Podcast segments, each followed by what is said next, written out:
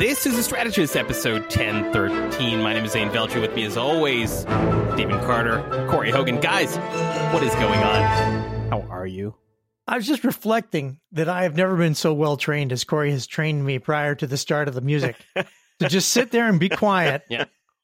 You have trained me better than my wife I'm has so trained me, better than my employers have trained Yeah. me. You've done a great job. Like Yeah. that's really Now- quite something. Yeah, Uh, they past employers, and and I think this is all actually part of one story. So yeah. well, What's the story? why you gotta be like that? Why you gotta be like What's the story? I don't. You know, like I thought I we were thought, gonna- I thought he was going to be story time. that's What, fair. what story am I missing? Hi guys, how are you It's not allowed to doing? be How story are you time. doing? Hey It's Carter, um, takes- uh, high praise for you in, Good. in the last episode, their Patreon special. Uh, for those who missed it, Stephen Carter did a 90 minute um, interrogation by the board of the Strategist Media Corporation, which includes Corey and I, yeah. on his uh, Surrey electoral loss. Uh, we also have a document that Stephen Carter wrote. We interrogated him on the loss, what he learned, why he lost, why the campaign lost. It was fascinating, Carter, and people seem to love it.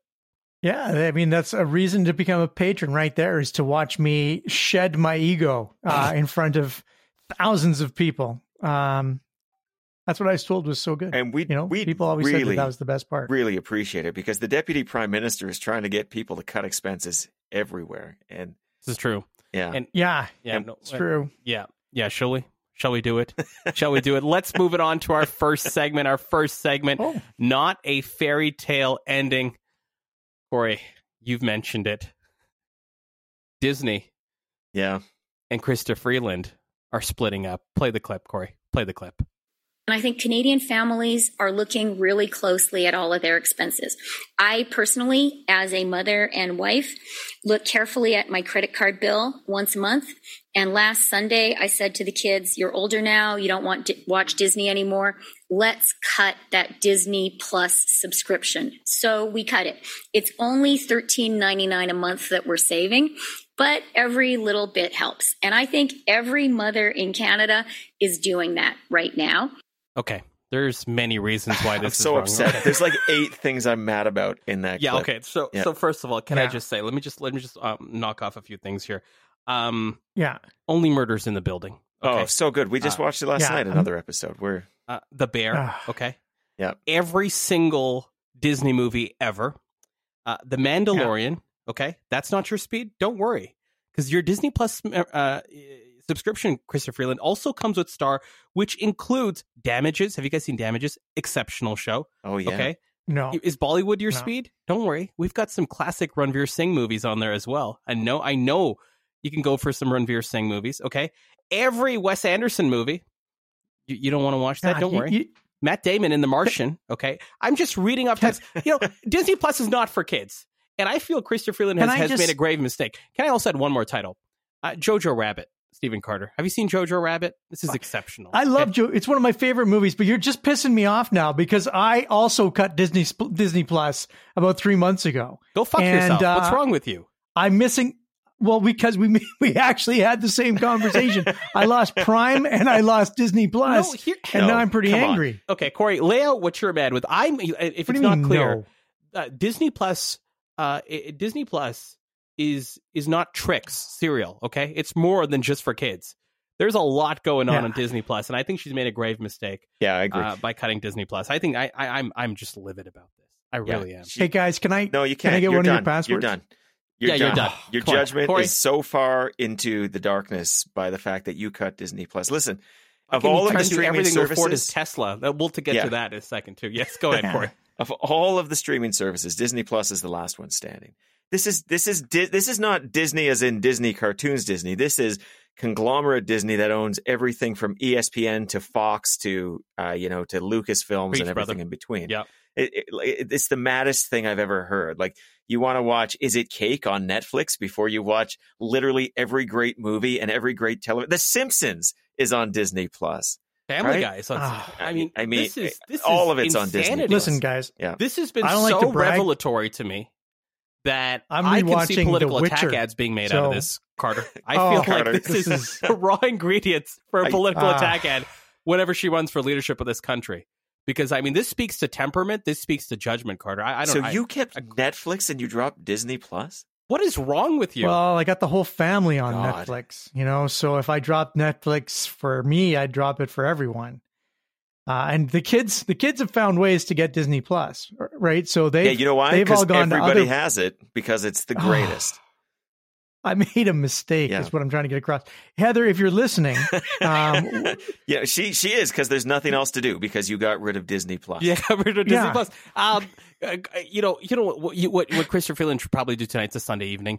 She could probably go home and, and watch that uh, exceptional Peter Jackson documentary on the. Oh no, she can't watch it because she cut. Disney Plus. Oh no, that sucks hey, for her. you guys are really upsetting me because I literally have done this, and no, no, you you are in a very different boat. You are trying to consolidate all resources to justify your Tesla. Okay, that is what's happened at your I household. to do that. That's Yeah. very different than what I think is happening in Chrystia Freeland's household, which is Chrystia Freeland, understandably, doesn't have time to watch Disney Plus, but is making everyone else in her family suffer. And, and I feel like Yeah. that is that is that is a grave, grave mistake. Let me tell you the Um, list. It, it her goes it goes insulin, Disney Plus, food. That's the that's the Oh. That's my- the that's Yeah. the new Maslow hierarchy of needs. Yeah. It's absolutely signing up for it again. You should do I'm it right sign now. up for it In fact, in fact, Corey, I'm gonna I'm gonna call an audible on this Peyton Manning style audible.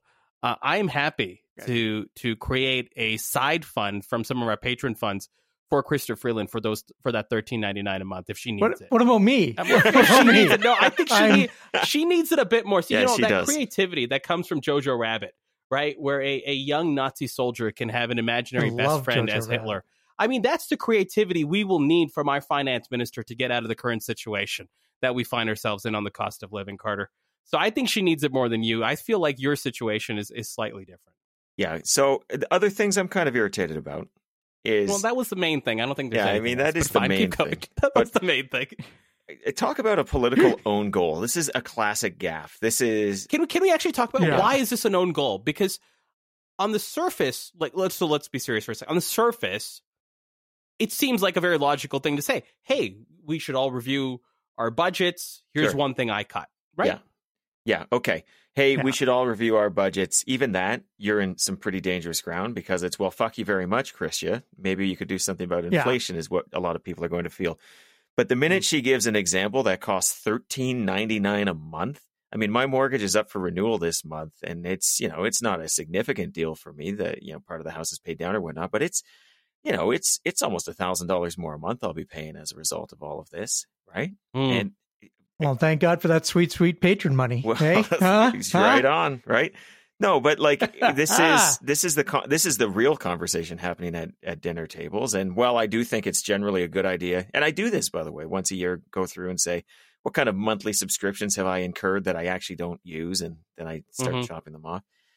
Uh, That's not a. That's not what people want to hear from the finance minister because it's it's like it, it the people sitting at home are like, this is a YP, Chrystia. This is your problem. Fix inflation. And she say, no, no, this is this is actually your problem. You've got to go through your Mm. bill and you've got to cut the things that you like. You've got to take the good stuff out of life because because inflation's big. And what you're gonna do? But you're the finance minister.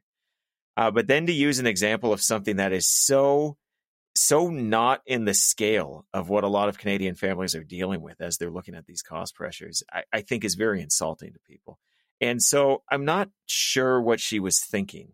And it really did have the the same energy as suggesting millennials can't buy houses because of avocado toast. It's like talk about you know you're here, you're looking at this tiny thing. The big picture is what's fucked, right? And um and that's not going to help her well as finance minister. She better hope she gets that NATO uh, secretary general role and can get the hell out of Dodge because this one will haunt her. Carter, do Yeah. you think it, do you agree with Corey? Do you feel like this was an an own goal and, and even to the extent that Corey thinks it, it was?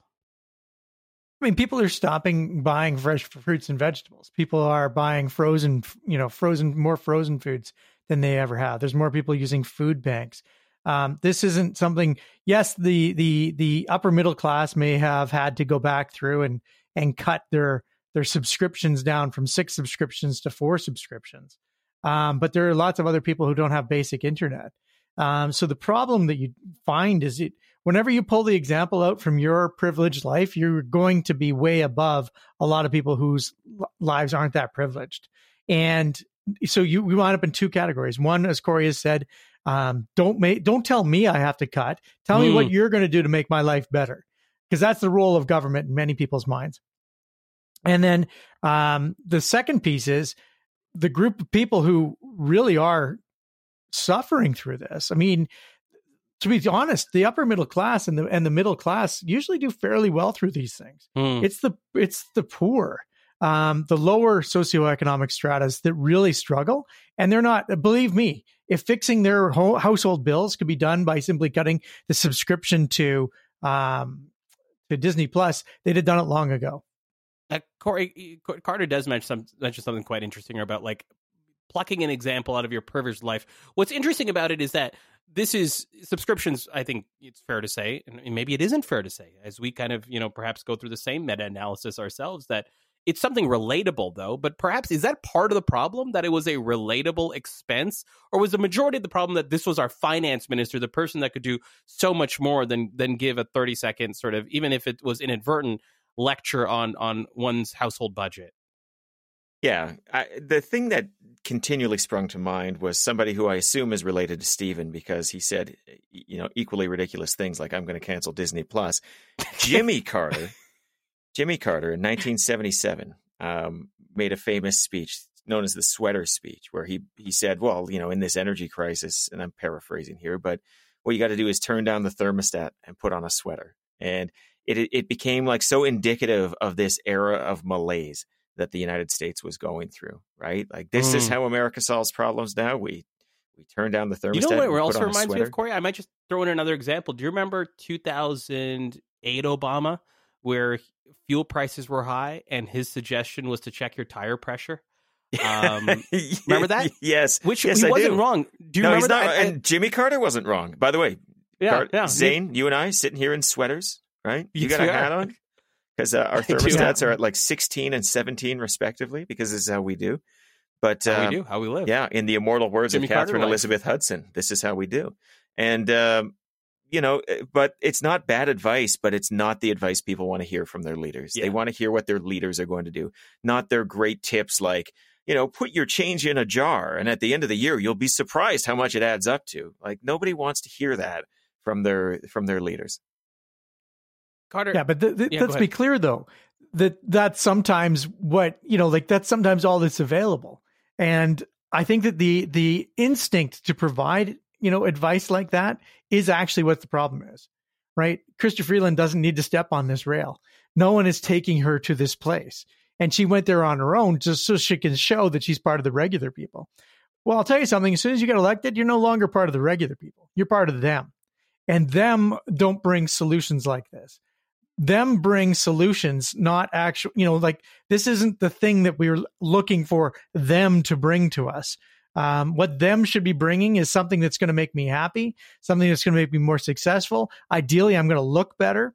You know, those are the types of things that we want, you know, like, and, and maybe this is the great politic uh, problem of politics where we're asking our leaders to do things for us that we can't get done ourselves. But whether it's the problem of politics or the opportunity of politics, it really doesn't matter to the strategist. What matters to the strategist is how do I get my candidate reelected? How do I get my finance minister to the prime minister's chair?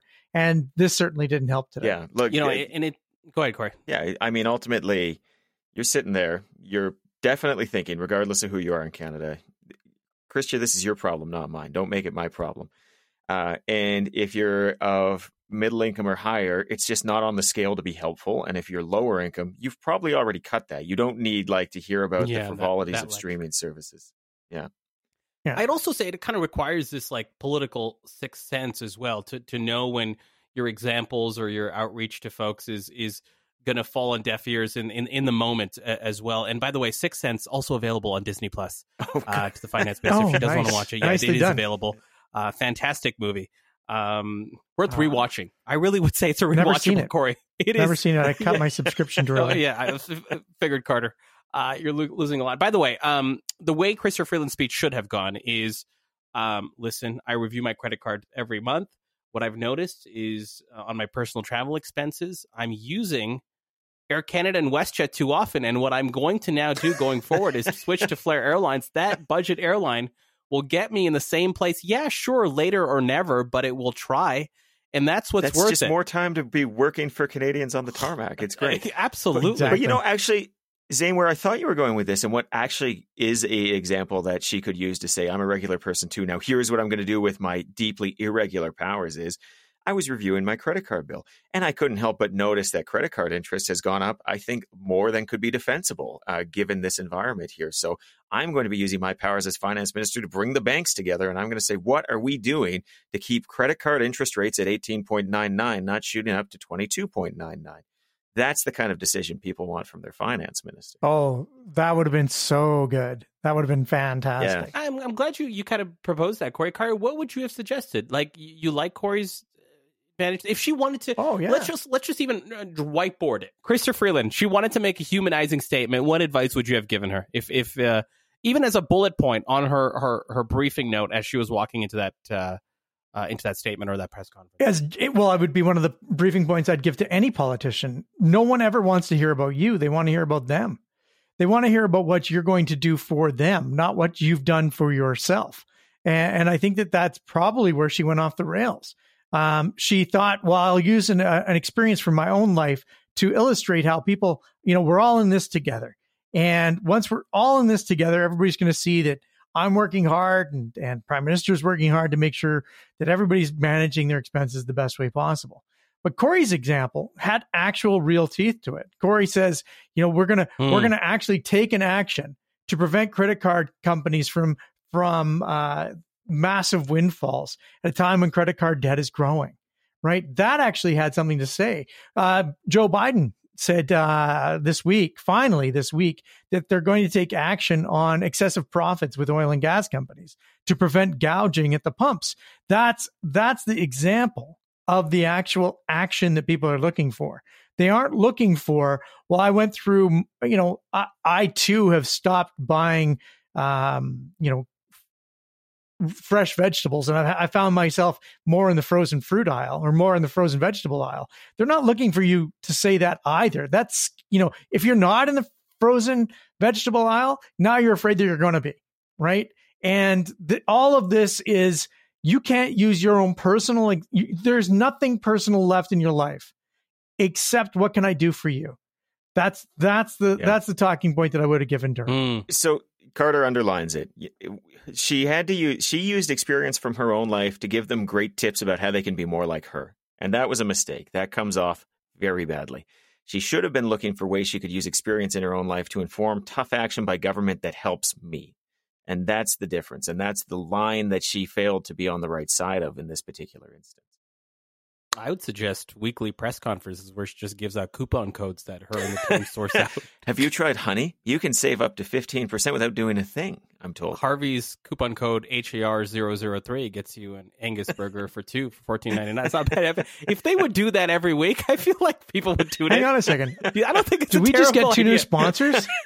did we just No, get no, we did- like, we did because things are really looking up for us. We we didn't get new sponsors. But by the way, um, we'll leave that segment there. This segment, of course, brought to us by Flair Airlines. Not Flair Airlines, really, the Netflix, the Netflix with commercials of the CBC gem of the sky. Carter, let's move it on to our next segment.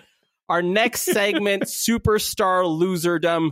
I want to focus on the United. We're talking about me again. we are indeed talking about. I want to focus back on your sprawl piece and the ninety minutes. Oh, good. the good. ninety minutes that we did with you last episode, which I do highly suggest people, um, you know, cut their Disney Plus and subscribe to Patreon to to listen to. Um, Yeah. Carter, let's Mhm. talk about the United Yeah. States. Um, the U.S. midterms are Ooh. happening on Tuesday. We record Okay. today on Yeah. Sunday the sixth in the evening. By the time most people will listen to it, they'll only be a day away from from the U.S. midterms, Yeah. and there's a lot to talk about, right? Um, the fact is that the economy seems to be overriding all other issues in the United States. Joe Biden's approval rating uh, in the 40s. Uh, every time we've had uh, a sitting president whose approval rating has been in the 40s, they've lost big on seat count. The Democrats are certainly expecting that on the on the House side, where the House might go to the Republicans with Speaker Kevin McCarthy soon taking over. Uh, there's also very competitive Senate races in Ohio and Pennsylvania, uh, to name a few. Um, but I want to focus on the Democrats, and I want to focus on something that I think could be a starting point of conversation But let's expand beyond that because while we could certainly get into the weeds of American politics, we won't be able to do it in one episode and we won't be able to catch up on all the backstory that's gone on and the insanity of the last number of weeks Mhm. and months, including uh, several election deniers on the ballot, including one that might become next governor of Arizona.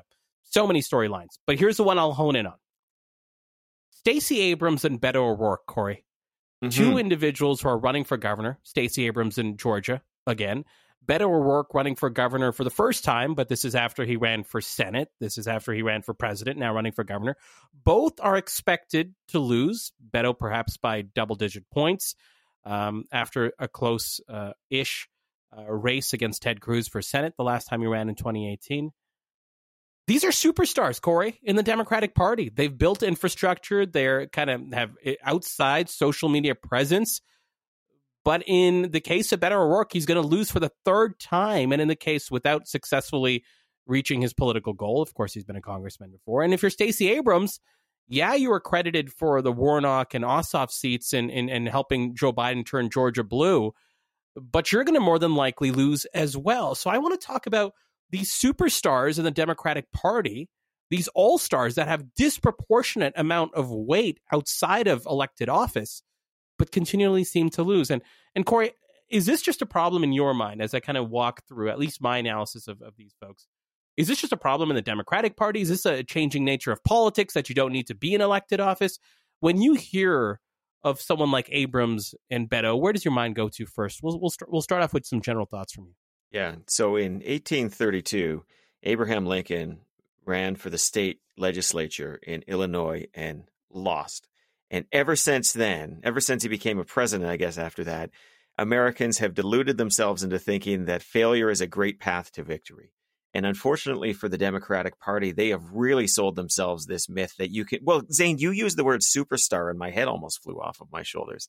Now, in the case of Abrams, maybe because she did do uh, some remarkable work of organizing communities and and really just overhauling the way Georgia approaches the vote in the Mhm. last election. Right, delivered Georgia for the Democrats.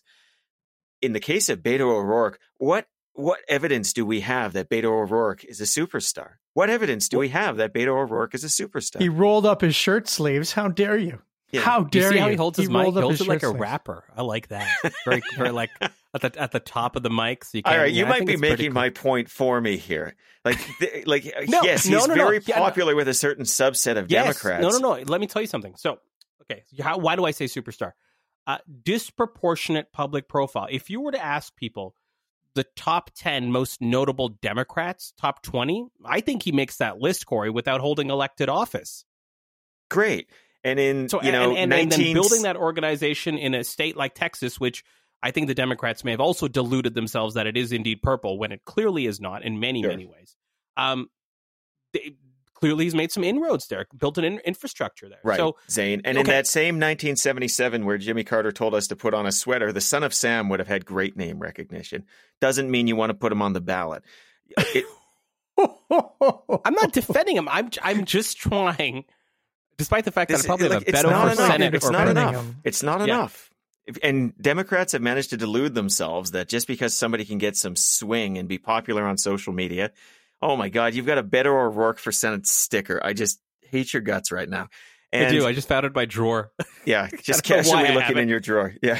no, no, no. I see. I, I've got other. I've got my whole Okay. political sticker collections in there, Corey. All right. God. Listen, my point is this. This is actually, I think, indicative of the problem the Democrats have, which is that they're more interested in a certain type of celebrity. And a certain type, I mean, appeals to their base uh, than they are actually in contesting elections in ways that the people in those communities want to see them contested. And again, I'm going to focus on Beto because Beto is is really a bad offender on this one. We talked about this when uh, you know there was that heckler uh, that came up right after Uvalde, which, by the way, is just still a story I cannot read the news on. What a tragedy! How awful all of Mhm. that was. What the fuck Mhm. are you doing, America? Uh, so I don't want to be misunderstood on what I say next, but like he was heckled, and Beto O'Rourke said, "Might be funny to you, fucker," or something like that, but it's Yeah, not yeah, funny to yeah. me. Yeah, well, and then the polls, if anything, moved against. We talked about it in our in swearing in politics episode. I remember that. Yeah, Yeah. that's right. And and well, it was very cathartic for people who share the same worldview that he does, and I would include myself on this, being like, "You are so offside if you think it's appropriate to to make comments like that after a tragedy like this. It didn't move the meter in Texas. And unless Democrats start getting serious about that, they're gonna they're gonna go uh, like listen. The Republicans are doing a version of this too. They've got all of these lunatics Donald Trump has managed to get Yep. into nominations, right?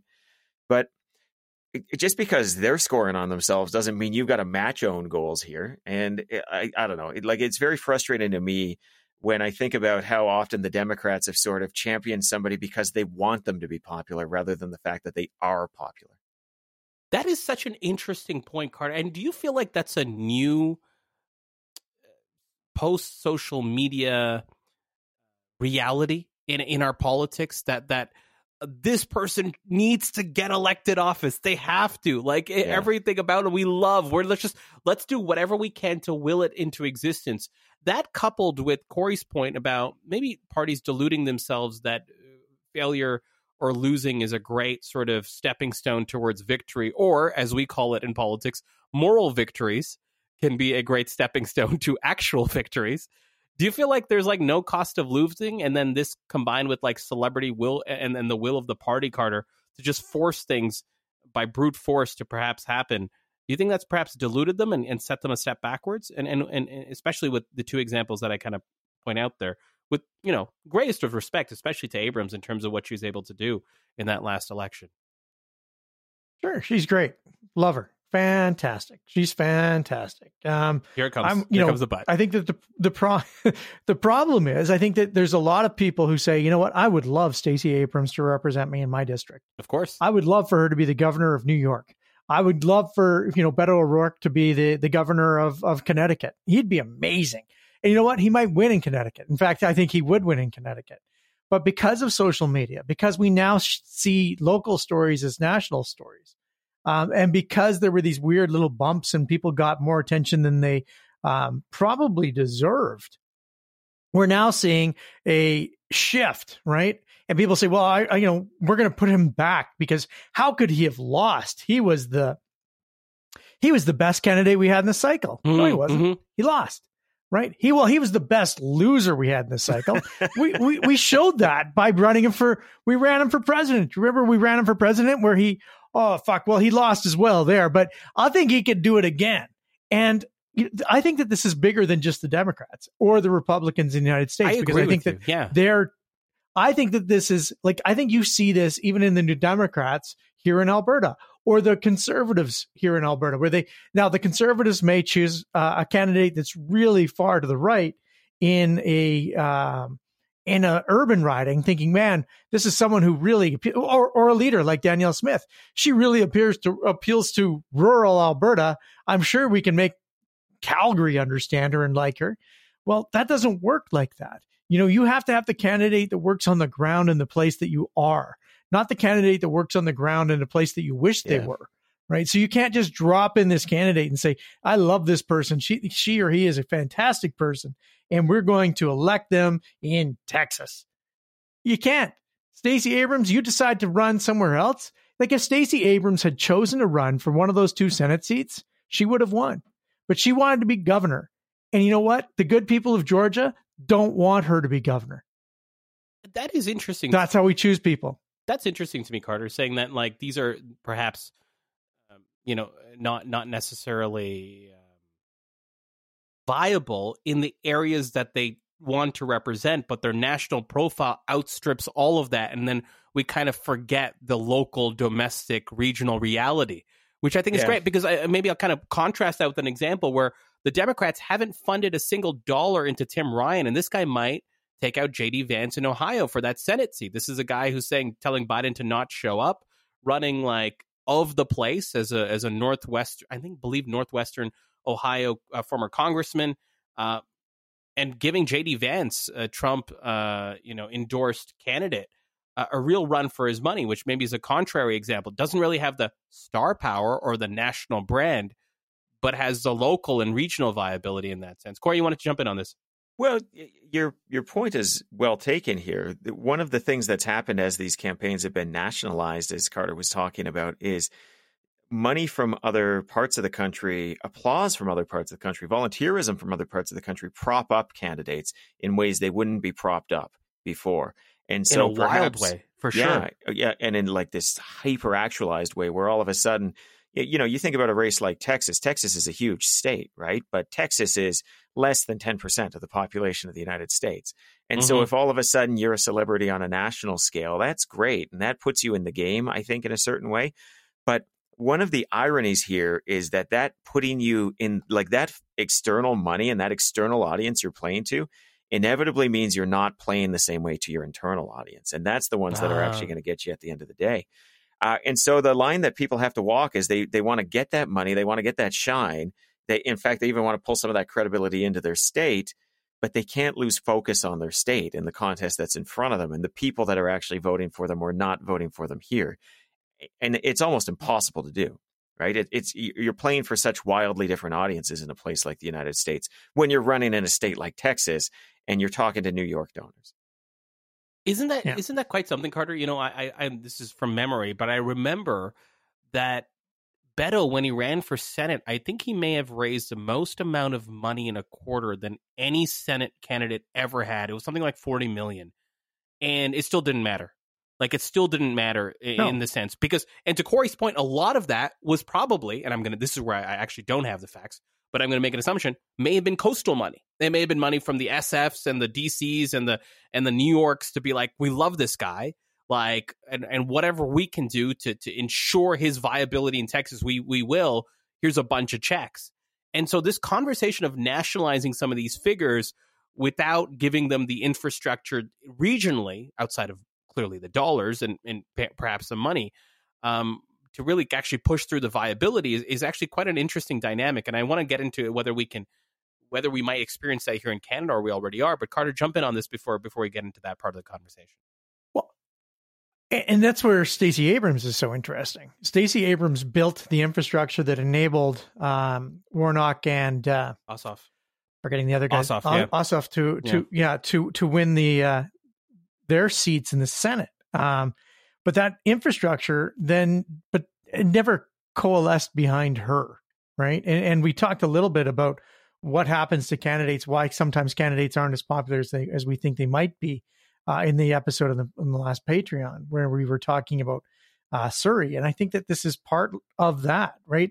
Stacey Abrams is clearly an effective organizer.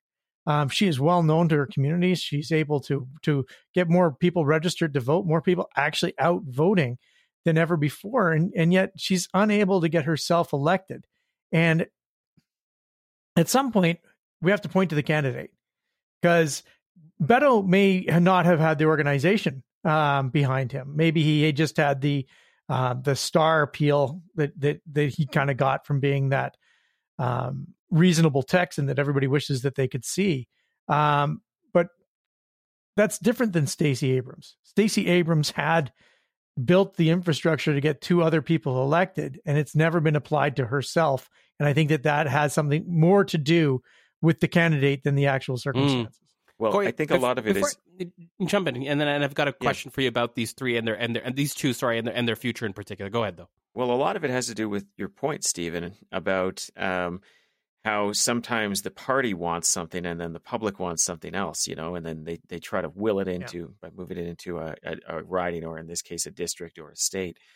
Uh, one of the things that Stacey Abrams was brilliant about was organizing and galvanizing people who already agreed, right? Or you know, it's like now you got to go and vote. You, we got to organize. We can do this, and and that takes a certain set of skills.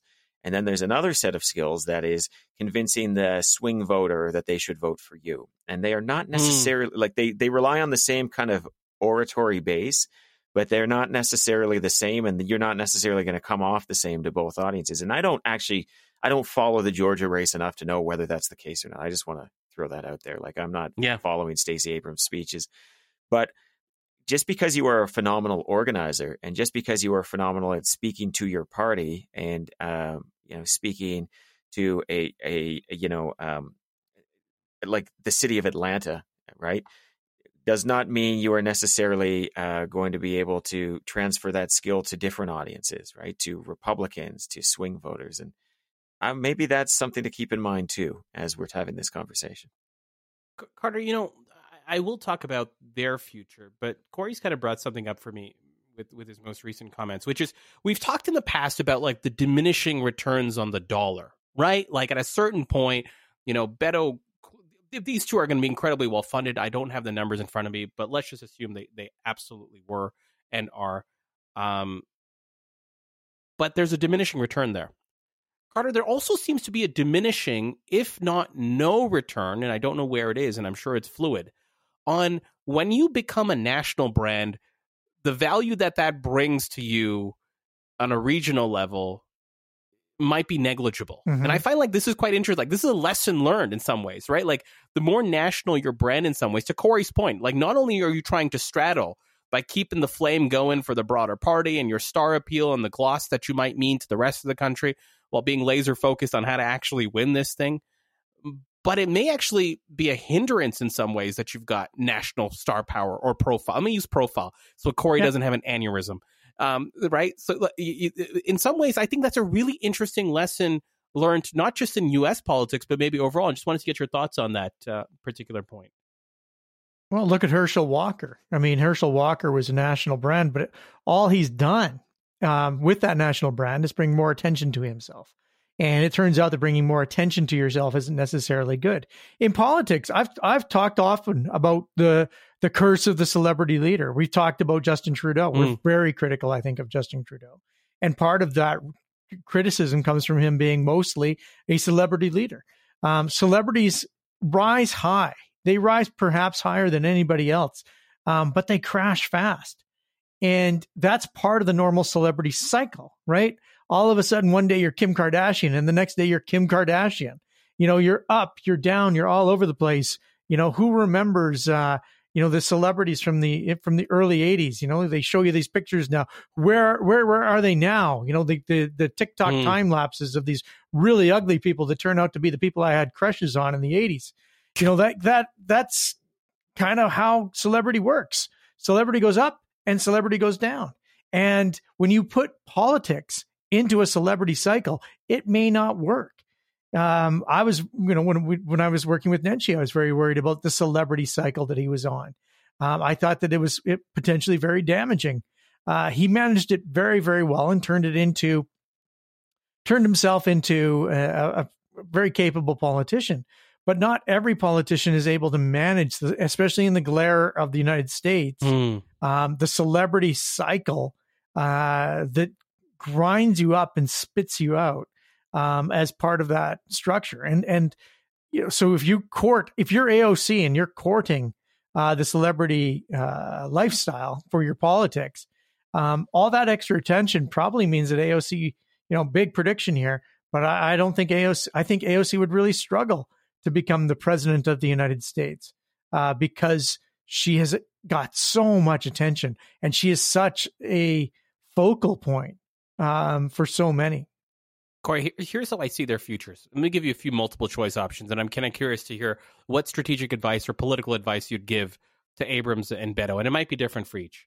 Mm-hmm. I almost see three distinct lanes. Number one, thank you for continuing to be the martyr in Texas slash Atlanta. These places are either red or purple, and you have to fight the uphill battle. So thank you for chipping away this time. We expect to see you in the ballot on four in four years, next Senate race, whatever. Thank you for the fight uh, your gloss still remains. We'll still support you at the national level. Uh, we can't even come close in these regions if it's not for you. Thanks for this round. We'll see you next cycle. Keep going. Second one, lane number two. You know what? Maybe elected office isn't for me. I've got this national brand. I've got this profile. I've got this social following. I've got this cultural following, this quasi cultural following. Maybe I try to influence the outcome of these places um, using my voice on the outside. Number three, national office. Screw this fucking place, right? Like, yes, I'm always going to be from this place, Georgia or Texas, but national office, that's where my brand is. That's where my profile is. That's where I'm going to go through next. Beto's tried that already. Abrams hasn't. If you're giving him advice, Corey, is it any in any of those three lanes, or is it a fourth lane, or is it a distinct lane? What were you telling him after a let's just assume loss on Tuesday evening? Well, one of the national offices available to you in the United States is you don't need to be elected in your home state in order to be a secretary in in the president's cabinet, right? Mhm, and so mhm. that's that's a possibility, and I think that's probably something that Abrams. I seem to recall there was some reporting that she was offered a cabinet posting. there was some scuttlebutt about that. I don't remember Yeah, where it landed. I don't yeah, know. yeah. I, it, well, obviously, it didn't land in her taking it, but there was some scuttlebutt about it, I believe. So, I mean, in some ways, I think that's the most natural fit to them. Eh, You know, in some way, maybe, especially, at- well, certainly in Abrams' case, maybe Beto, I'm being too hard on here, but the reality is part of why people go back to them uh, is because they did represent high watermarks, kind of morally, or you know, again, like Ann Richards won in the '90s. It's not like a Democrat can't win in Texas, right? But Good point. Yeah, um, but seen as kind of a local high watermark, and that's true. Because their their performance in 22 will be less than what they probably both did in 18, respectively. yeah, That's right. yeah, A- and so I won't be surprised. Let's just talk about what others will want first, right? Mhm. they may have done great job of building the organization, building the enthusiasm, giving people a sense that it can happen. Certainly, Ted Cruz looks beatable in a way that didn't before 2018, right? But Moses never saw the promised land, and I do think the party is going to move on at a certain point and say, "Well, we got to try something else." Um, in these actual races here, and especially if you're Beto O'Rourke, you've kind of pinged through most of them at this point that you could potentially run for like he's not going to run for president again. Like that's that's not likely. He's not more likely to win now. I would actually argue he's less likely to win Texas governor because he ran for president in 2020, and he should have kept his powder dry. Um, but I think that probably because of the way they've run their races and because of the way that they have been elevated into national conversation, there is a national role for them. I just don't think it's elected office.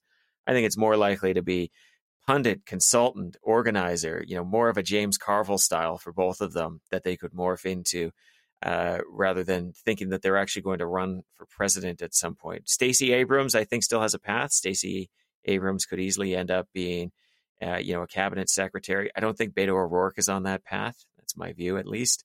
And so for him, I think the pundit organizer approach, galvanize the base, is is the right approach.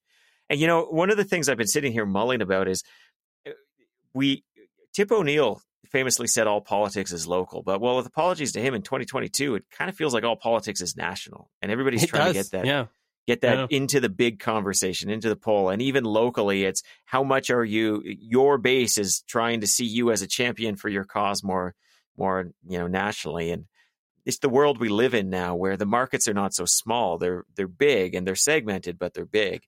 And um it, maybe they should be aligning their skill sets to that rather than trying to win locally which they Yeah, you- they seem to be getting further away from You know, Carter, that's such a good point Corey makes because in the past, when we used to have politicians emerge, I'm going to put emerge in air quotes, it used to be on the back end of them winning, right? They'd win their local race and we'd be like, what the fuck happened here? Who is this person that just surprised us with the victory? And then would be the national profile.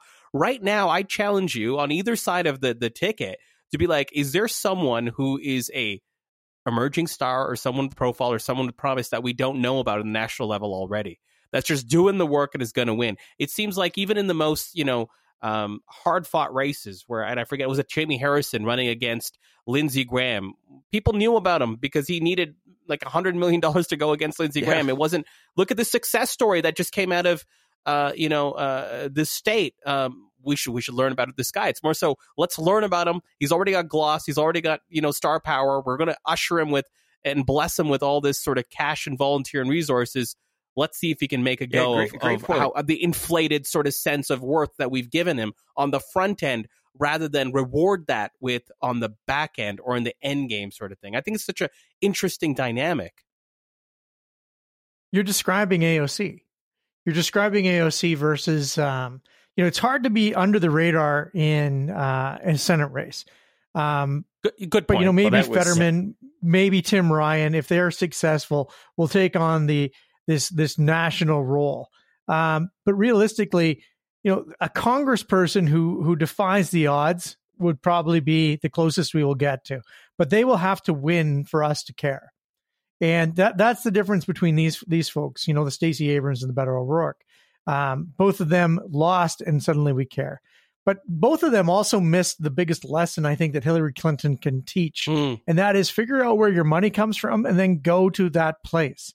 Um, she didn't try and become the next senator from Arkansas, right? She went to New York and became the next senator from New York because you know where Hillary Clinton's money came from?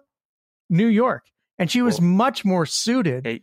To being the senator of New York. Well, AOC, So you're giving me your answer in terms of what these two should do next, right? You, you're yours. You're actually no, choosing they- lane these two four. are done.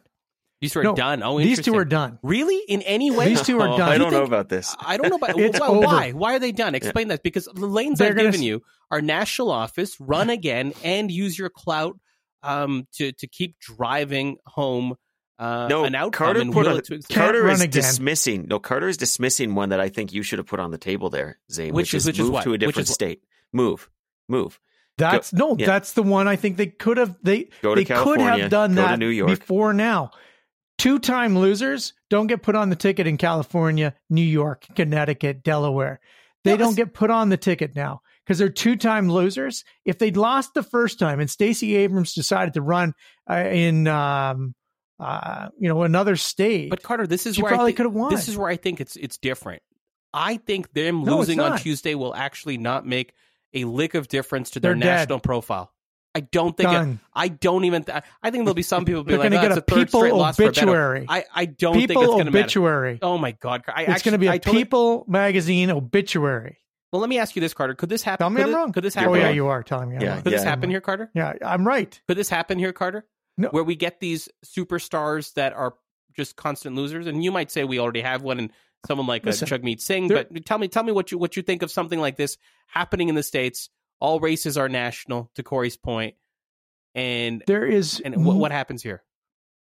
there is no way that a person could run in Alberta, lose, uh, you know, like win a leadership or something like Yeah. that, cross the floor, and then lose the next election, and then ma- some sort of miraculous comeback like eight years later. There is there is like no fucking way that that could ever happen in Alberta, let alone in the United States. It's an impossible. hey, yeah. like, what are we going to do? just Go off and be a radio I just- host? Just sent you a text. You want Oh. want to read that? Yeah. Hang on, I haven't got it yet. Hang on. Can't Yeah. see either. Um, no, no text. got nothing. Okay, buddy. Did you It's really okay. send me a Did you text? also cancel your No. cell phone so you can afford the car? What's going on, Carter? Hang on. What's going on? Uh, you know, Carter, as, as critical as we were, I'm just going to go back Hang about on, seven minutes. As critical as we were about Justin Trudeau, I know that guy still has the Disney Plus subscription. I know he keeps it on lock. He has keeps it fresh. Disney Of course he does. Plus. Yeah. Um, Yeah, Carter, that could guy is this- watching the the Ewoks day in day out, guaranteed. Corey, could I'll this happen here? He's also Super- got a superstars that just can't win. People with No. profile who just can't get the W. No, because we don't have we don't have offices the same way, right? Hmm. Uh, we don't have governors, we don't have senators uh, that are representing these large regions, um, and and we, who are are perennial losers? Like even the quote unquote losers are winners in the sense that they're usually like an MP or something. But I, you know, now that I've said that, Mhm. I'm thinking about John Tory in Toronto, who didn't win and then became mayor. I guess it's possible. I mean, this you this just got to this, find this, your this race to becoming mayor Well, we we've just talked about quite often, right? Like, I, especially yeah. Tory's a good example. You know, Horvath and Del Duca are good examples just because they're recent. Yeah. Um, so that seems to be like one sort of like failure's next stop is mayorships, right? yeah, But that's a doesn't really step down. up. Like, that's a Yeah. step down. No Mhm. one steps up. No one goes, you know what? I failed at a, uh, you know, uh, at being a counselor. I think I'm going to try and run for leader of the Liberal Party. Um, that's just not the progression that we go on in this country. Yet. well, We're gonna leave that segment. We're gonna leave that segment there. Moving on to our next segment. Our next segment. There's a musky scent coming from that bird. Corey Hogan. that's Corey Hogan. it's an interesting thought. Yeah. Is is it is it an interesting thought? Because I feel like I know how you've spent your entire weekend. Well, I'm so Uh, obsessed with this story. Like this whole thing. Can is I just craziest can I just I've ever can I just let you give us a summary of what the fuck's happening with Twitter? Uh, I- we've talked about the democracy angle. I just wanted to fucking broach this because I know you're so into it. So let's do it. And I know you guys are we're Twitter power users more so than I am, mainly because I don't have um, the um, uh, mainly because I don't have the blue check. Yeah. Yeah. Well, Mhm. the first thing you learn when you get the check is that it's actually a white check on a blue background. Um, you'll you'll see someday, probably tomorrow when you can buy it for eight dollars. Yeah. What can no, you they say- pushed it off now. They pushed it off till after the midterms. Yeah. Oh, so- have they actually? Okay, that's probably. I- I mean, this is actually part of the story. Like they're just sort of crashing around here. I think Elon Musk did that stupid bit where he walked into Twitter's office with the sink ten days ago. You know, the Yeah. deal barely's closed, and I feel like we've all aged a hundred lifetimes in Twitter years since then. Uh, we we have seen him, um, you know, come in say, "No, I'm going to be really nice to advertisers." Lots of reporting about advertisers saying, "Well, tell us the plans." Uh, there was some today about as Musk was giving deeply unsatisfying and clearly not thought out answers in real time. People were canceling their Twitter advertising purchases here. Yeah, it's He then lashed out at these advertisers. Concurrently, he's creating this Twitter Blue thing where uh, you can just buy a verified check mark now, whereas before it used to mean and, like. Stephen will know this. Zain, you will not because you're not verified. I I, think dwell understand. Thank you. point Yeah, minute thank you. Yeah, for but sure. you you have to upload your ID. You have to upload evidence of who you are, links to things about you that prove your role that requires you to be verified in some way, shape, or form. And no, now you just have to give them eight dollars, right? Like so. This used to be what twenty. does this Thank you, check- Stephen King. yeah, well, this so it was twenty, and then Stephen King said, "I'm not paying 20 and Elon Musk replied, "How about 8? And I don't know if he was always going to end up on I don't eight. even think Stephen King responded with, "Sure, eight sounds good." He, just Yeah, said, "How about eight? And he's just like, "Let me just fucking move with this." Which I love. uh, but the whole thing just feels really chaotic. It feels like a guy trying a ton of things and reacting one way in the morning, another way in the evening, depending on any number of different factors here. Like at one point, he's saying that he has to do this $8 thing because advertisers are bailing like crazy. Some right wing shithawk says you should name and shame all of those. And he's like, yeah, I'm going to go thermonuclear on them oh my god, that might actually Yeah. be textbook extortion the way he described it but uh you know like like the whole thing is madhouse and there's no way he's happy Uh, like one of the things that's been hilarious to watch is that Elon Musk having fired the customer support at Twitter I suppose is now customer Yeah. support for Twitter he's responding to randoms on the internet about like what they think of his plan this is the richest man in the world he looks like the most miserable sack of shit nobody could possibly be having a good time doing what he's doing right now. And meanwhile, we're all in this bus that he's driving. He's driving this bus off a cliff, and we're all sitting there going, You're a fuck. You're an asshole from the back seats. The whole as he exercise tries is to the, respond to all of us. Yes. yeah, is the craziest thing I've ever seen, felt, or did. And I don't even know what I think about it. But like it's just it does have this stench of death right now on the entire bloody exercise.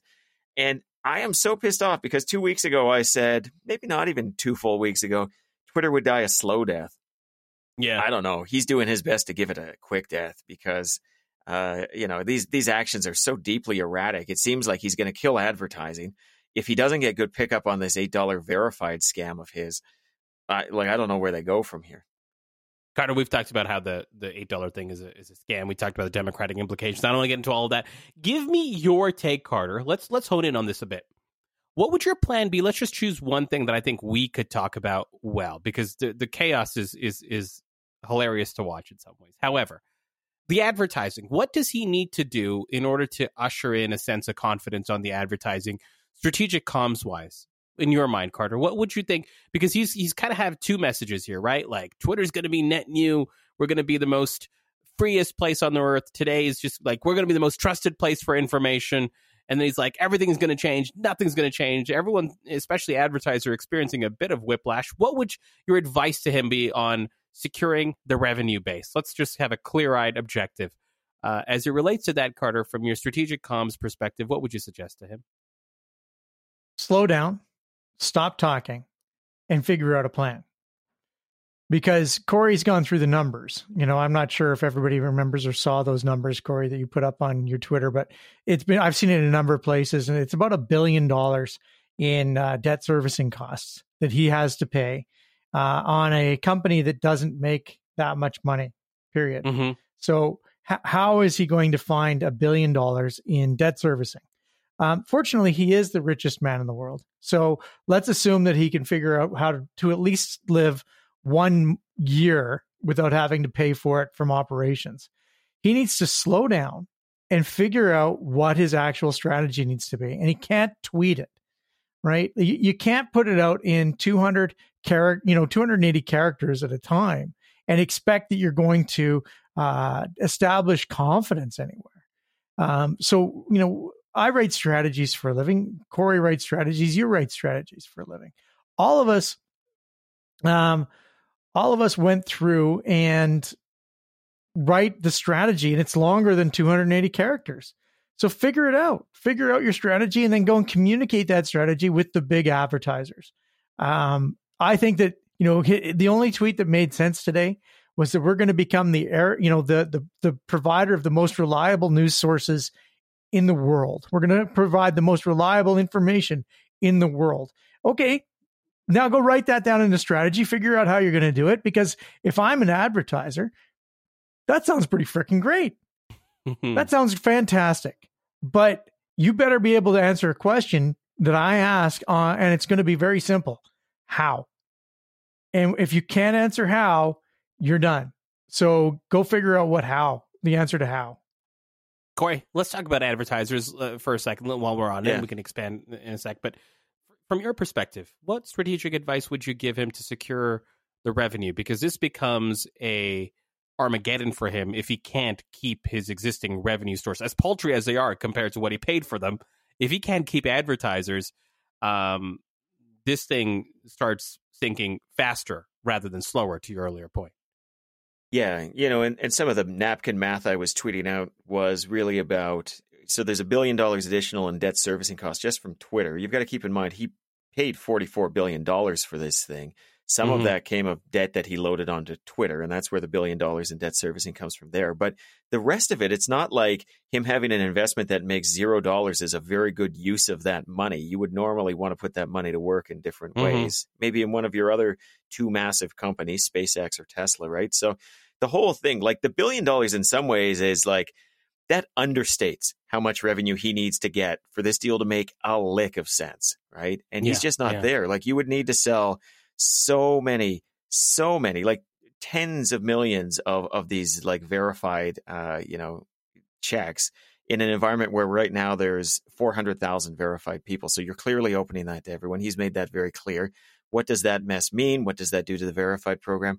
It's all very sloppy. And Stephen said the advice in this particular matter. Like I understand why Elon Musk feels the sweat. Like mm. it's easy for us to say us simple plebes like, "Oh, I mean, he's he can spend a billion dollars over a year." That is so much money. That is such an insane amount of money for us just to yeah. suggest he light on fire. And by the way, he'd probably lose more because the reporting is that the advertisers started getting pretty squeamish the minute he made this bid. And so a lot of the advertising purchases that would be there for next year are not there right now. So the four yeah. and a half, five billion dollars that they would have gotten, take half of that off the top because everybody's taking half of it off the top right now in this economy. And then think maybe only half still are getting there. He might be three, four billion dollars in the hole right now that he's got to get out of just to get to where Twitter was economically last year. And so it's very easy for us to say he should take time, very hard for him to do it. But that is exactly what he needs to do. He needs to figure out what the fuck he's doing because this last 10 days has been madness. You know, he's he doesn't know where he's going.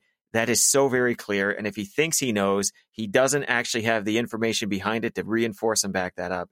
He's saying, oh, comedy's legal again on Twitter. And today he's uh, saying permaban for any parody accounts, unless it says right. parody, right? He's fucking all over the place. And half of this is because a lot of checks were out there changing their name to Elon Musk and just saying eh, dumb, funny things. And and it seems like he's taking it very personally. One of the things that I will always tell my my clients or my employers, or you know, if I'm teaching a course on this on strategy, one of my rules for strategy is, and he's breaking this so badly. I've said it on this show, but I want to underline it. Never mistake action for direction. He is just doing shit, and he thinks that's a plan. Mm. But a, but a plan is about you know, a focus and clarity and as much not doing things as doing things. And right now, I couldn't tell you, and I, I defy anybody to say with any confidence based on the last 10 days, Is this an advertising first plan? Is this going all in on selling the subscriptions for $8? Like, what is the actual plan here? He's just trying to do everything at once, including layoffs, by the way. We haven't even talked about the fact that he fired half Laid his fucking half, company. nearly half of half the fucking And, company. and yeah, by the way, yeah. reporting he's now going back and trying to hire some of them back because he may have like accidentally fired very important people for the features he's trying to create. Uh, never mistake. yeah, that that great Casey Newton reporting is amazing. Yeah. that's awesome. Never Yeah. mistake action for direction. He needs to figure out what he's doing before he starts doing it, and he's just he's ass backwards on this right now. You know, Carter, uh, Corey makes a really interesting point on the business side. I, and I'll let you jump in on any strategy there. I, I want to kind of shift this maybe a bit. Talk about Elon Musk, the person. Carter, if you, as a reputational manager, brand manager, political strategist, operative, were given a call to be like, okay, this is my subject. It's Elon Musk. The task is brand preservation, and he has done a number on his brand over the last six months, right? Um, culminating with the actions of the last 10 days Yeah. in particular, right? So let's summarize the fact that the deal was supposed to be at this number. He wanted to back out of it because it didn't make sense. The Tesla stock started to drop. He finally closed on the deal, but before he did, there was a a lawsuit which kind of exposed a lot of his text messages, which also didn't make him look all that great or strategic or the whiz kid billionaire that we suspected. The moves of the last 10 days, to Corey's point, sloppy, not very thought out, questioning the brand of Elon Musk, the guy that is the richest man in the world and built these two uh, empires in SpaceX and Tesla.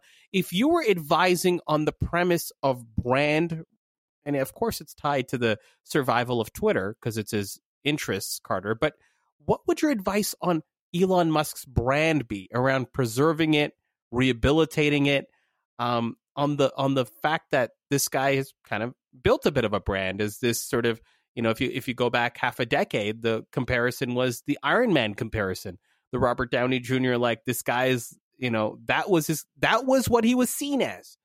So if that's the angle, Carter, how are you preserving brand? What strategic advice are you giving him uh, on that front? Do you know this guy named Howard Hughes? Because that's who we're going to be from now on. So, celebrity, and I think Jeff Bezos also carries this pretty well. Celebrity is a very difficult thing, right? So, the thing with billionaires is that you can be a celebrity billionaire or you can just be a bill because if, if you've got billion dollars, people are going to know who you are.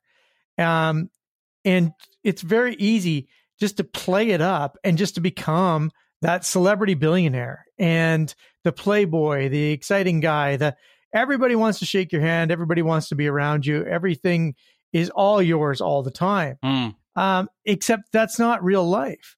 And sure, Howard Hughes took it a little bit too far and became this recluse that was afraid that everybody was trying to kill him and all these things. But there is something to be said about just doing the business and not being seen. Um, some would argue that I'm really not in a place to give this advice uh, because I also should probably be seen less. But it, you know, in, in Elon Musk's particular situation, he's in real trouble right now. He, this is going to be uh, his first big public failure. And I'll tell you the, the problem with the public failures, everybody wants the blood. Mm. They want the blood. And that's what we're doing right now. We're all circling, waiting for the blood. And we are even allowed to, we're even allowing ourselves to use someone like Kathy Griffin, um, you know, a, a D-rate celebrity in her own mind, uh, to, to become this cudgel, but with, with which we will beat him about the head because he is, he has destroyed, uh, Kathy Griffin's spectacular comedy, um, by banning her from Twitter. I mean, it looks personal. It looks stupid. It looks small. And any actions that he takes right now are going to look that way. So get the fuck out of Dodge. You can go do anything. Give Twitter over to a very competent manager and hope that they don't lose any more of your money than they already have. That's basically what you've done with Tesla. He's not involved in Tesla. He owns Tesla. Those are two very different things. Uh, Corey, uh, just before you jump in on the same question on Elon Musk's brand, um, just a PSA for folks. Uh, Kathy Griffin's newest special available on Disney Plus. Uh, Corey, if you were helping, oh, I'm I'm so sorry that Chrystia Freeland won't Oh. have a chance to watch that. Oh, neither will you, so- Stephen. Oh, that's Yeah, bad. good. Fuck. Jesus Christ, that really sucks for both of you. Um, Corey, Brand, Elon, what was your what would your strategic advice be? Yeah. Um, so finding a graceful climb down is going to be job number one here, and and Stephen has Mm. started that work. It really is about declaring victory after you've made these changes, even if they're a fiasco, and say, "I did what I, it's a private company. Nobody needs to see it. Obviously, it's going to leak out. Banks will have that information because they own a chunk of it. The Saudis own a chunk of it, which Mm. we we could get into almost on a separate track here. Um, Yeah. but you know, ultimately, you just need to be able to say, "I did what I came here to do. Now I'm returning to my home planet," and get the fuck out of there, and hope that you can salvage this thing. Because look, I'll tell you, if there is a learning curve for anything in life, uh, talented people can make adjustments and go and do things that are different from the things that they did before. Elon Musk is an idiot, but he's not an idiot, uh, you know, and he can he Mm. can probably start to figure out some of this stuff. But he's got to ask himself: A, does he want to? Does he want to consume his entire life in this? Because again, I'll go back to he cannot be having a fun time this past ten Yeah. days, just based on the reporting, just based on his own, like how he's coming off on Twitter, right? And then B, Yeah. Do you know your own speed limit? I have no evidence that he does. Nothing he's done in the past makes me think he does. And you got to underline just because you're good at something doesn't mean you're good at everything, right? Just because you're good at something doesn't mean you're good at everything. And he might be materially bad at this. When you think about some of the things that he did at Tesla, that he did at SpaceX, that were seen as bold, that maybe even made a lot of sense. Um, you know, at SpaceX, it was a lot of this bullying attitude kind of got him into the government. He fought with the government. He got those contracts, right? At Tesla, Yeah, yeah. famously fired the PR department, does not have a PR department, says the cars speak for themselves. Well, if that isn't a PR move, I don't know what is, right? But that's that's a manufacturer. And, and by the way, they're getting killed on certain things. If you look at like their Fremont factory and whatnot, so maybe not even a Mhm. smart strategy there. When you are Twitter and you are twenty four seven in a PR crisis everywhere in the world, do you lay off, as has been reported, ninety eight percent of your PR department? Does is that make sense in this business model? Like he, what he's doing is he's taking a an approach that worked and maybe not worked because of actions, but worked, and he's saying, I'm going to apply that approach here. Here, And I see no evidence that a job that is ultimately about navigating the bullshit is going to have the same solutions as navigating manufacturing. I mean, that's just that's my bottom line on this. And um, and so he's got to get out. Step one is getting out, and that means declaring victory regardless of what happens, and finding somebody else to run this thing. Carter, Corey's last point is is very similar to what we say in politics. You don't run the same playbook from the last race to the next one. It's a different set of circumstances, and it seems to apply uh, here as well. We're going to leave that segment there. Moving on to our final segment, our over under and our lightning round. Stephen Carter, we do it for you, and we ask you first because Stephen Carter, are you going to right after this episode go upstairs to your home and storm in and make the case that the family, the Carter family, needs Disney Plus once again? Are you doing it? Yes or no? Uh, no. Um, he- Heather scares the shit out of me most of the time, and we are cutting costs right now. So uh, I, I bought some fat bikes and a Tesla, and I believe I am done my expenditures. I'm not going to even risk it for $14 a month. Not even going to risk it. Sucks for you that you won't be able to watch the entirety of Ally McBeal. Uh, Corey, uh,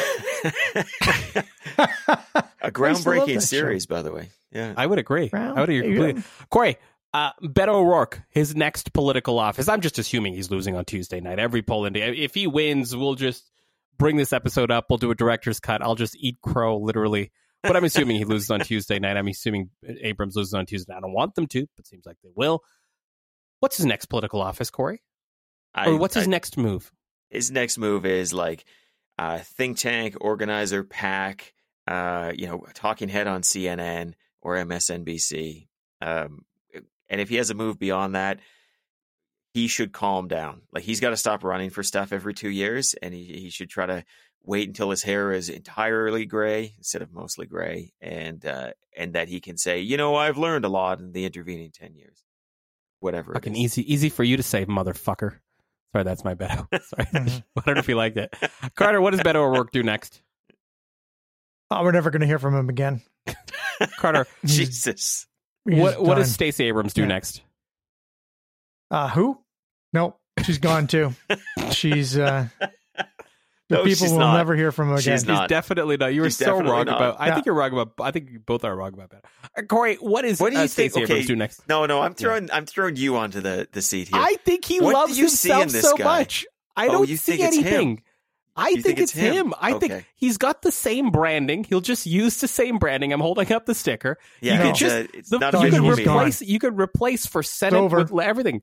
For tomorrow, for the people, for governor. You just throw on anything you want at the bottom of this. We have that already on your on your Zain Velji for leader He's the poster. original. Like, He's what the act- hell? He is. He is actually swerving a lot into my lane. This is true. He- he is. is. He multi-purpose. he, he he looks the part more so than I do. That's well, true. listen, when For a Barry Morishita multi-purpose loses, leader of anything, I think he's and the Alberta versatile. Party needs a new leader, Beto might be our guy. It might be perfect. Um, I don't see. I don't see particularly see anything in him other than if it were national office, then I think there's like there's some opportunity. Um, that being said, I just think this is his game. He's just like, fuck it, I'm going to run for. When's the next Senate opening? Okay, I don't know. like I He think should- I think if he, if he actually be that wants person. to be elected, he should run in a congressional seat that he stands a hope in hell in. And, he was a just get in. congressman from El Paso. Like Yeah, he I'm aware had of that this. gig. I'm aware of this. He should run in a congressional seat that he's got a chance in hell in, and he should just keep kind of the fires going a little bit while he figures out what his next move is. Okay, we'll make sure he listens to this episode. What is uh what is Stacey Never Abrams? going to hear from from him again. Thank you, Carter. What is He's done. uh, what does Stacey Abrams do next, Corey? I think she finds her way into the Biden cabinet. Oh, that's interesting. Corey, final question for you as we round up. Hang on. Can you ask me again? I did ask you. You because what she's just- going to do, she's going to she's going to follow the same path as Dave and open a little employment agency, trying to get everybody a job. that that is I don't, okay. Well, That's fine. and Carter. that worked Thank out. you. Sigourney Weaver. Anyways, like we should talk about the ending of that movie because if if someone's like, "Wow, she just fell hard for this guy who looked exactly like her husband," like that, that'd be weird too. Yeah, Right? that was weird. Yeah. Yeah, it was not right. Yeah, There is a show called Dave on Disney Plus, which is supposed to be very good. So if folks want to check out the show Dave, which I suspect is very similar to the movie, what it's, are you it's- back on CBC doing your your you know weekly Netflix proposals like that? How many gigs ago was that? I'm for literally you? just looking up to let people know what Chrystia Freeland is missing. Okay, that's that's my entire aim. Uh, Corey, I'm going to start with you on this final question. It's Tuesday night. Do the Democrats retain control of the very important Senate? Mm. Okay, can we talk a little bit about this? Can we take a We moment? can. You know, Do you do you wanna break it down a bit? Here? Uh, yeah, we can. It's Yeah. not like the the most robust analysis that needs to be done, but after Dobbs, there was this real sense, especially in all of the uh, you know various off cycle elections that were occurring, that the Democrats were outperforming, even in states they were losing. Right? Yeah. they were outperforming. They were losing by ten points fewer than they were supposed to. Things like that. We seem to have lost that entirely, and I'm not. I'm not hundred percent convinced that's based on data. Like I still think there's a chance that the Democrats seriously outperform on Tuesday night, although it does seem that the consensus has drifted away from that entirely. Uh, and It certainly does, the polls suggest that it's going to be a coin toss in the Senate, and um, it's almost a given that the Republicans will get the House. Of course, if the Republicans get the House and the Senate, things are going to get pretty fucky around here. I mean, it's going to get pretty fucky regardless, but um, if the Republicans manage to control one of those chambers, I guess I mean. But um, there is in my mind, it's not impossible that the Democrats somehow outperform by five points. And if they outperform by five points, they they'll hold the House and they'll win the Senate. Mm-hmm. You think that's likely, though, Corey? No, yeah, I and, mean, and when the Easter Bunny comes to your house, what are you going to do? Like, you know, like wh- what other fairy tales should we believe in, Corey? Well- the Easter Bunny, Santa Claus. What, what, well, what do you want to believe? Why do you think? Okay, so uh, listen, the the cynic in me, the person who's watched America Yeah. blow itself up too much in the past decade to possibly believe in miracles, is saying, yeah, I, you know, the funny thing is, Carter, I would say that m- my my heart says they're going to lose, but my head says we have this countervailing data that Democrats are outperforming their polling right now. And is that not relevant? Did you even anymore? Carter, jump in on did you even some thoughts. listen to last week's or the the Patreon Patreon episode where I got my ass handed to me in Surrey? did you even listen to that? Wh- Where there what were, did I say? you I think they're said I was trust? looking for Yeah, data yeah. I was looking for data that would reinforce my narrative, you know, come hell or high water. And, and I'll tell you something worth worth worth twenty dollars a month. That episode alone, uh, and the back to back Jyoti Gondek episode plus this one. I mean, how are we not charging more, Corey? How are we not charging know. more? Especially with inflation but where the, it is, right? I mean, just feels like. Let me, let me tell you one one one more thing though. Like this is us just putting wishful thinking on it. I am now I'm done with wishful thinking because I am watching in real time the end of American democracy. That you and I were walking on the streets of uh, uh, Washington D.C. N- not that long ago, talking about could this day ever happen, and it's happening, Corey. It's happening. We are watching in real time the end of a, of a of a real democracy, and it it won't happen overnight. It won't happen, you know, by next Thursday. Um, but it very well could happen in the it, well. I think it will happen in our lifetimes. Well, that's cheerful. Carter, you don't you don't you don't think the Democrats take the Senate? Is that is that what I'm taking by that, Carter? You just just so I'm very clear. You don't think? I think it's going to remain. I think it's going to remain 50-50. Oh, you think it and is? And the Demo- the Democratic control of the Senate, um, such as it is with uh, Sinema and um, Manchin, oh, Manchin, Manchin, you know, basically saying, "Oh no, we're not going to protect American democracy. Fuck that. I'm from Alabama and fucking Arizona, no, so fuck the rest West of the Virginia, country. But keep going. Well, it's all the same to me, isn't it? Do I even care anymore? No, because it's over. This is why, the end of American democracy. 50-50, 50-50 in the Senate, and uh, the De- the Democrats lose the uh, House. See Write Larry, it down. See if Larry Heather will share that website code with you. Oh, that's a wow, that's, that's, a upsetting. deep cut for some, some that's a joke for seven people. Yeah, some classic MIDI music. We're gonna leave it there. That's a wrap on episode 1013 of The Strategist. My name is Zain Velji. With me, as always, Corey Hogan, Stephen Carter, and our Disney Plus membership. And we'll see you next time.